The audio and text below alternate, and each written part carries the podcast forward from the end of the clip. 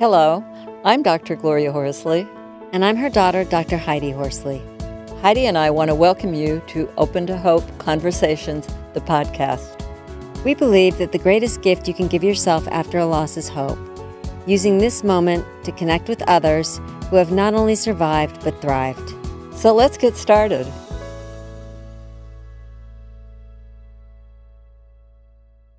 Welcome to the Open to Hope Show. I'm your host, Dr. Gloria Horsley, with my daughter and co host, Dr. Heidi Horsley. Heidi, we have got a great guest today, and we have also got a really impelling topic, particularly during this time of COVID, talking about loneliness.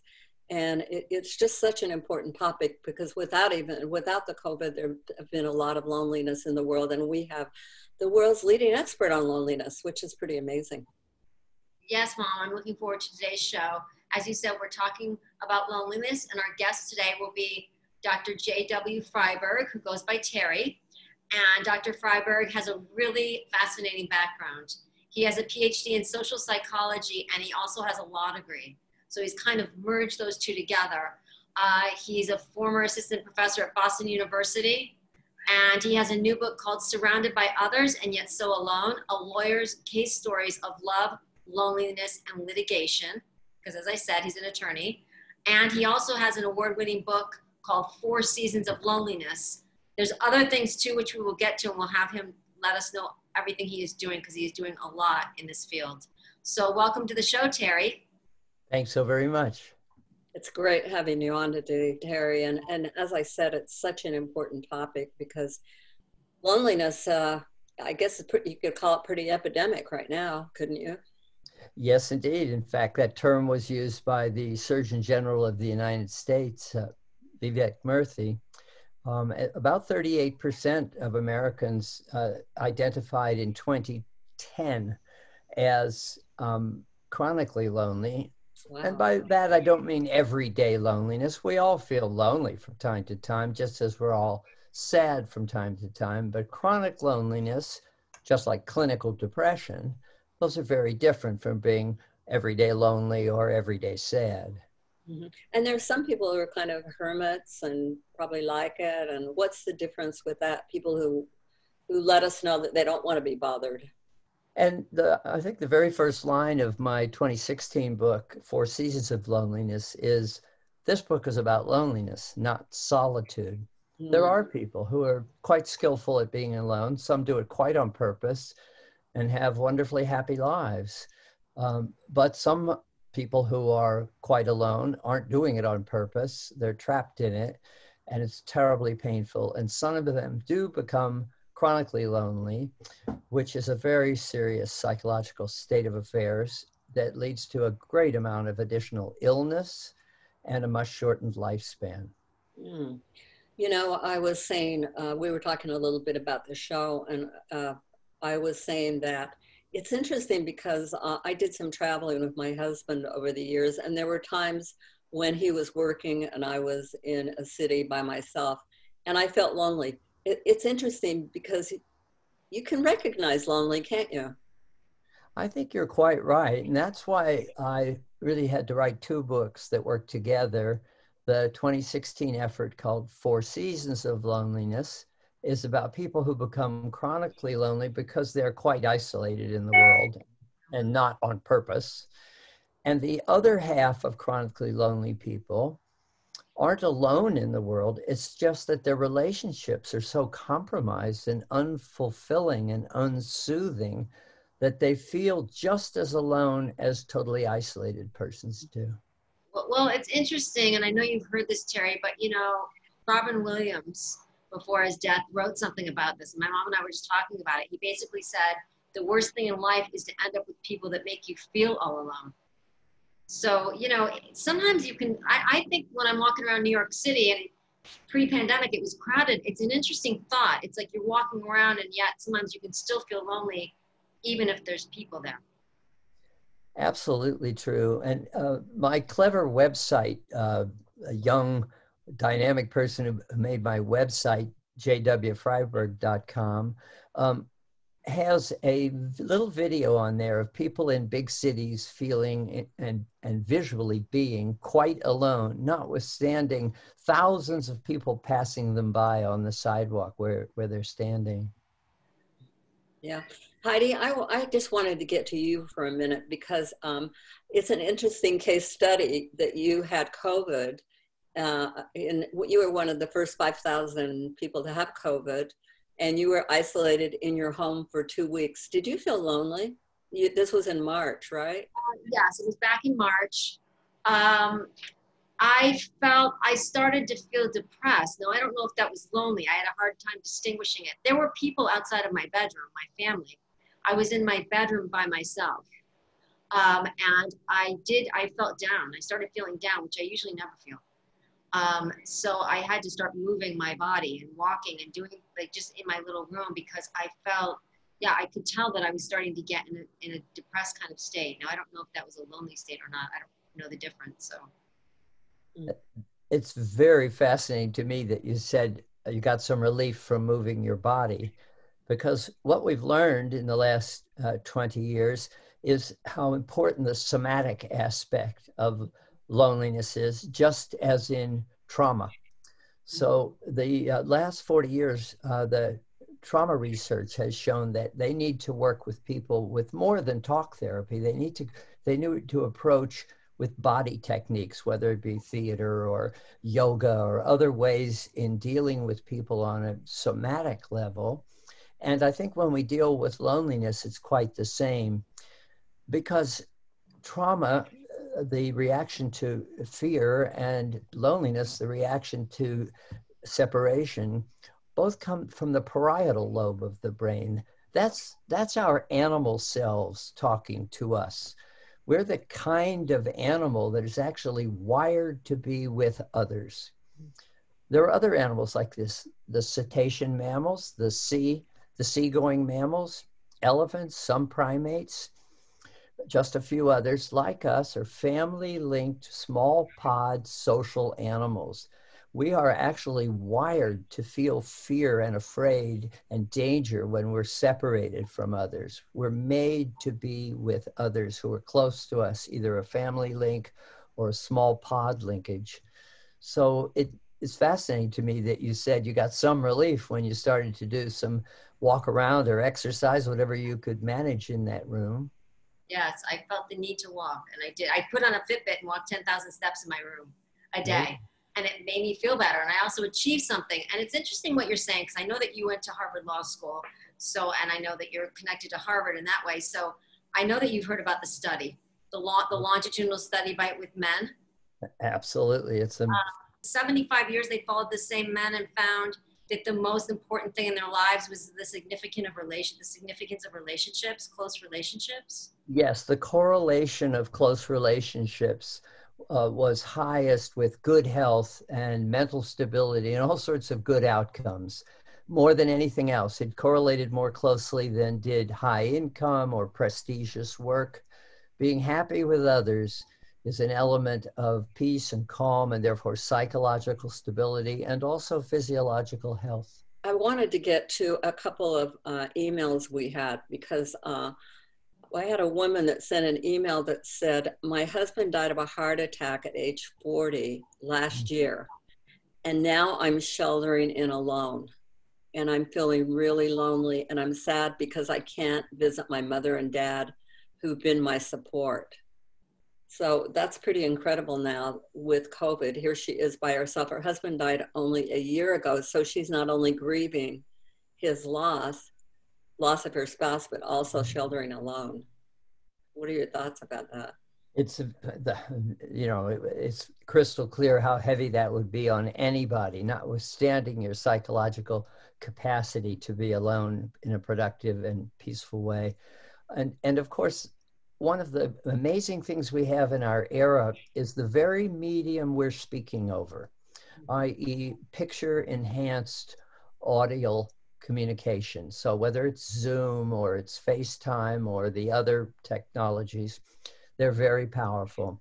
And people should really use them because, unlike a phone call, when we see the face of the person we're speaking to, we're able to do what's called mirroring we have a, a, a capacity that it, it, again it extends to other animals that are like us too to to work out uh, mentally what the mental state of the other person is uh, mm-hmm. from their facial expressions from their body language so that i strongly suggest to this lady that she uh, put Zoom on her computer uh, and get to work in dealing, hopefully, with her parents, but with others she knows.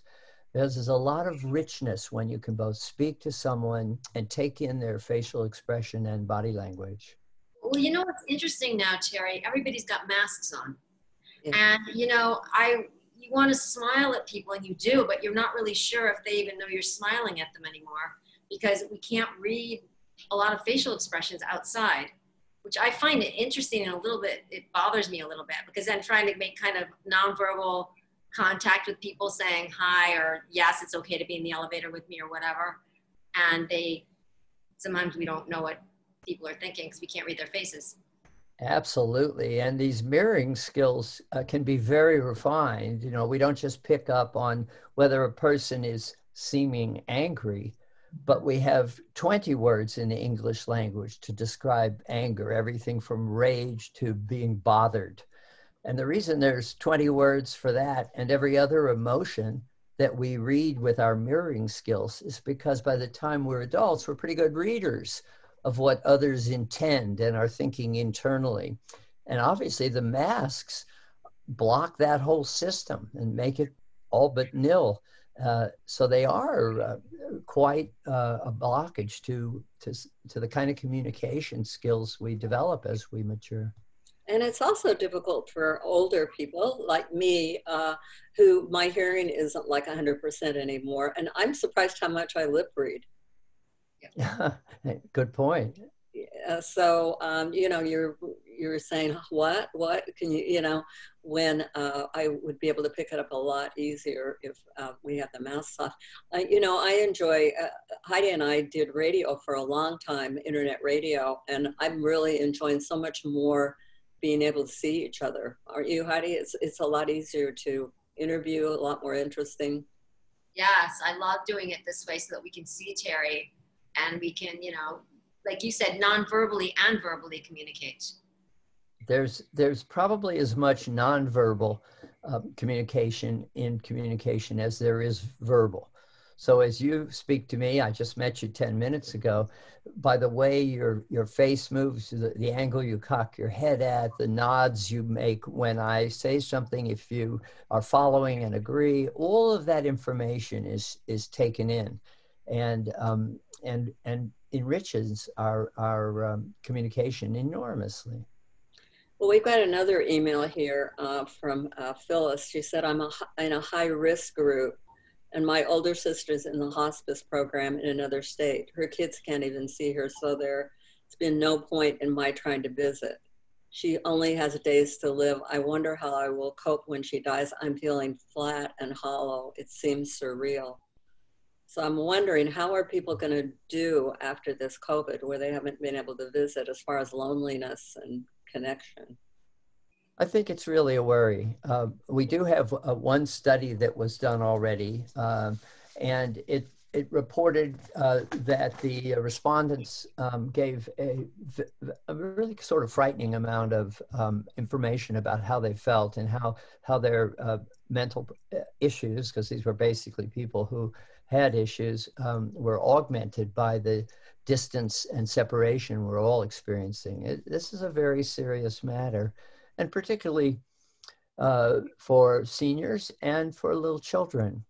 Mm. And I understand totally the the pressure we're all under uh, to think through when children can get back to school, because for them, uh, besides the learn the interruption in learning that distance learning has has at least to this point, um, uh, accomplished. and apparently just a, a, re- a, relatively modest percentage of, of content gets across to children in their in their uh, internet kind of school substitute.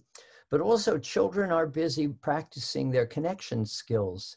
That's where they learn how to reach out to make friends, how to become accepted in groups of friends how to deal with rejection. Remember high school? We all dealt with that.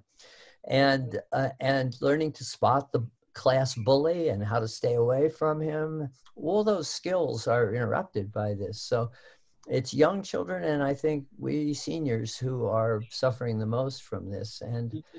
and we need to be sound and solid here because I'm afraid this might go on longer than we hope. Mm-hmm. So let's talk about some of the things that people can do. Heidi's talked about um, exercise. We have done some shows with Bessel van der Kolk, and he uh, he had some wonderful ideas about what you're talking about: theater, yoga. You know, I'm sure they're in your book too, right? They're mentioned, and and um, they're wonderfully um, um dealt with in uh, Bessel van der Kolk, V A N D E R, new word K O L K, in, in his book on trauma right. called The Body Keeps the Score. And um, I'm on the board of the uh, Trauma Research Foundation, and we're just now initiating research into how these techniques might apply to helping people who are chronically lonely. Oh, that's great. If you've got any, let's see some tips. Heidi, you've been lonely, shut off with COVID. You're you're actually isolating in New York City right now for two weeks because you teach at Columbia, and so you're there uh, isolating because you came from Arizona. And let's uh, throw out some ideas about what people can do. Well, I like what Terry said, getting up and walking. And you also said yoga. Now, tell me more about the. Th- you said something about theater, right? Well, uh, you can set up role playing uh, in theater. I'm not talking about, uh, you know, Ibsen or, or, or, acting out a regular drama, but you set up a role play where, for example, someone has relevant to a given person who feels quite isolated. For example, many people have trouble reaching out to others. They're physically un- unattractive or feel that they are, and so they've been stopped so many times and disappointed so often that they cease reaching out. So you can create a role script where they reach out and where they learn to deal with um, rejection or acceptance or something ambiguous in the middle. So you set up you set up role playing and then discuss how people deal with um, looking at their friendships, striking out to to strengthen existing friendships, or striking out to create new relationships. So we could do things like that, the movement. I, you know, I, I think we do have to look to the future. And I believe that one of the things that is going to be most powerful in the future is peer support. I mean, when we finally get a vaccine or whatever, getting groups together or individuals together in these age groups who've had these experiences where family members have died and they haven't been able to cope with it now. And maybe we do that on the internet. I don't know. It just seems like we've got a group figure out how to get three or four people together for peer support. I, I, I couldn't possibly agree more with that. I'm, I'm um, a little uh, saddened by the fact that we're also, not about all of us, but many of us are caught up and the news media are caught up in how, how soon this will be over or let's hope it'll be over soon uh, it doesn't seem that as much energy is going into developing uh, mechanisms to deal with this now, even if it comes to an happily comes to an end sooner than one fears. Um, but the idea of, of, of working with a group of others who have these issues and using these incredible uh, electronic tools that are available, such as the um, as the Zoom uh, meeting tool we're using right now would be an excellent way for one clinician to help half a dozen people sound out and work through these very issues you're underlining. Mm-hmm. I think that that's really important. And reaching out, I want everyone to know there are places that you can go on the internet. One of our favorites for spouses who've had a loss is the Soaring Spirits Foundation. Michelle Neff Hernandez, she has a lot. You can write notes to each other, letters. All she has all sorts of uh, things going for bereaved spouses. Bonnie Carroll from TAPS Tragedy Assistance Program has a huge amount of military support for military loss. Uh, the Compassionate Friends, uh, Helping Parents Heal. We've brought them all together in, in our national conference.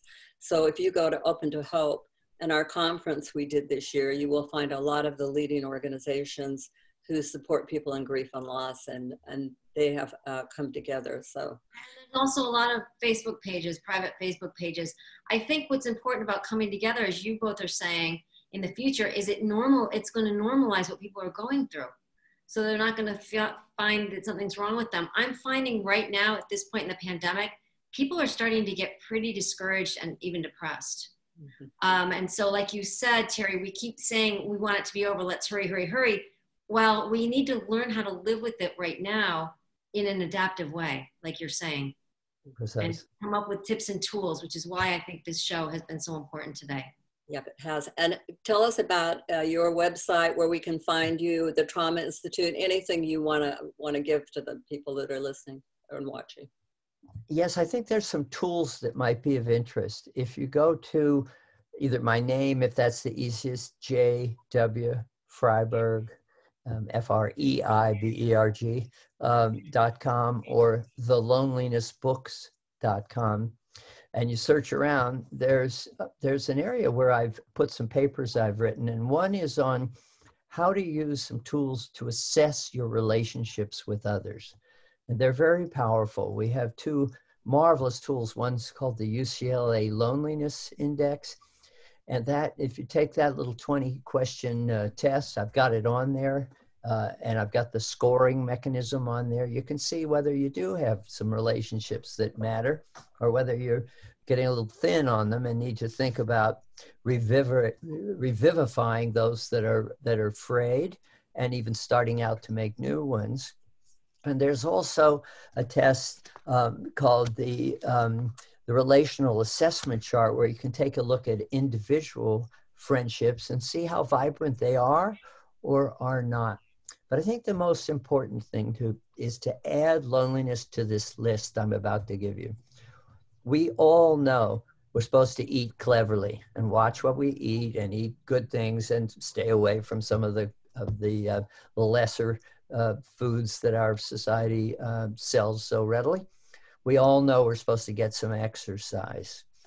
Um, we all know we're supposed to moderate alcohol intake and so on. So we, we to some to varying extents, we pay attention to these. Add to that list taking a good look at your relationships and working on them. Have you called your cousins lately? Have you checked in? It's enormously important to manage and and take care of relationships just the way you do your car. I mean, those who take their car in to be oiled uh, and serviced on time, no doubt have longer life in their in their car. And you'll have longer life as a person if you think through your relationships and manage them. Make those calls, make those invitations. It's all the harder to do during uh, COVID 19 distancing, but all the more important. Yeah. Well, Terry, thank you so much for being on the show today. I, I love your work and everything you've done. You're uh, fabulous, and I know people are going to get a lot out of getting your books. Well, I think the books are fun. I write in story format. I don't lecture away. I think a lot more gets across because everybody loves a good story. So I use, I turn my uh, most interesting law cases that have to do with this topic into story form and um, unless all those people on Amazon are are seeing the world differently uh, than I understand, they they enjoy reading the books as they learn about these issues. Great. Thank, thank you so much, Terry. Your your this topic is so timely, and your books are needed more than ever right now, as people are sheltering in, and many many people are are feeling lonely. So uh, thank you. Well, thank you both. The Open to Hope project you've animated for quite a while now is very impressive and quite important. It's been my honor to participate. Thank you. And thanks everybody for joining us today. And Heidi and I want to remind you that if you've lost hope, please lean on ours until you find your own, and God bless. I'm Dr. Heidi Horsley. You have been listening to Open to Hope, the podcast. You can follow Open to Hope on Facebook, Instagram, and Twitter. To learn more, visit us at opentohope.com and go to Apple Podcasts to subscribe. I'm Dr. Gloria Horsley. Join us again next week for another Open to Hope conversation, where we invite you to lean on our hope until you find your own.